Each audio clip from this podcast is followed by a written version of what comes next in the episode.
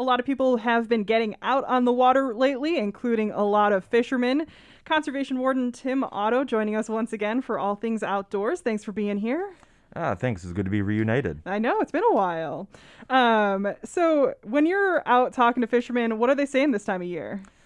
Um, you know, fishing can be a little bit different in the summer. You know, they've really taken on a, a different pattern. The fish that is, and of course, the fishermen that are successful are taking on uh, different strategies too. With the warmer weather, a, a lot of that um, the fish have moved deeper. Warm water has tends to be less oxygenated, so the fish have a tendency to move a little bit deeper, looking for cooler water to try and find more oxygenated water. Um, you know, so a lot of times that's kind of in that six to fifteen foot deep area, especially for for bluegills are going to be kind of in that in that area. Um, sometimes they might seek out different structure, be fallen logs, some fish cribs, or anything similar to that that they're going to be looking to, you know, to kind of get the benefits of that, some uh, safety and with the structure too. Um, and I I am by no means a fisherman myself, but I know a lot of people come up here trying to get that, you know, that prize muskie. Uh, how's the the muskie report going out these days? you know, quite a few of the muskie fishing I've been talking to lately have reported uh, really good success. That the fish are pretty active.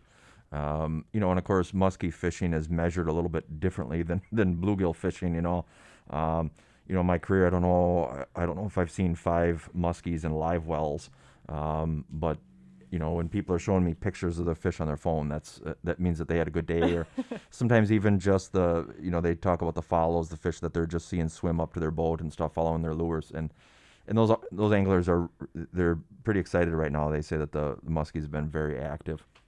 Um, and so uh, you mentioned this before we, we started recording here, but um, it definitely sounds interesting the connection here between uh, fly fishing and pan fishing. Yes, yeah, that's uh, summer fly fishing for bluegills and other panfishes.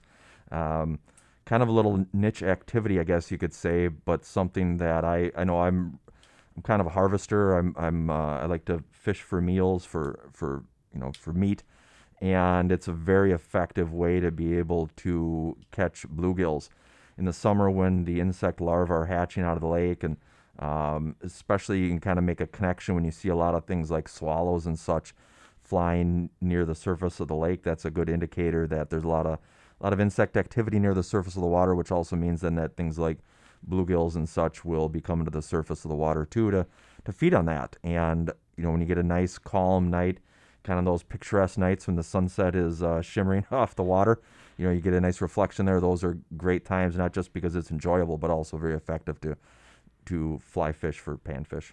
I would never have thought to do that but now I'm going to be looking for it when I go out.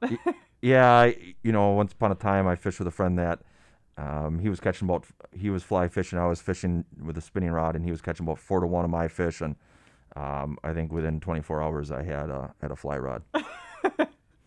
the competitive spirit didn't bring that out at all in you there. well, not just competitive, but I'm like I said, I I fishing for a meal. If I can get a meal, all the better. There you go. Um, and so, and I know too up here, um, just kind of back to the basics, you know, from lake to lake, everything changes so much in terms of regulations. Where's the best way for people to find the information they need to know before they head out? Yeah, the regulations certainly can change from lake to lake. There are some, you know, general regulations, but of course, the best thing to do is go on the DNR website, look up our fishing regulations, find the county you plan on fishing in, and then finding the specific lake. If the specific lake has, uh, you know, a specific regulation, it'll state it there. If not, then you just go kind of more back towards the front of the book to find the general rules. Great. Well, anything else you want fishermen to know before they head out on the water? Yeah, I think just take it in, enjoy it. You know, this is a great time of year. Sometimes, it, um, you know, in terms of catching, it might not necessarily always be the best way or best time to catch fish, but I got to admit for myself, anytime I can wear flip flops and and uh, shorts, it's a good time to be fishing. Absolutely. Well, Conservation Warden Tim Otto, thank you so much for your time. Thank you.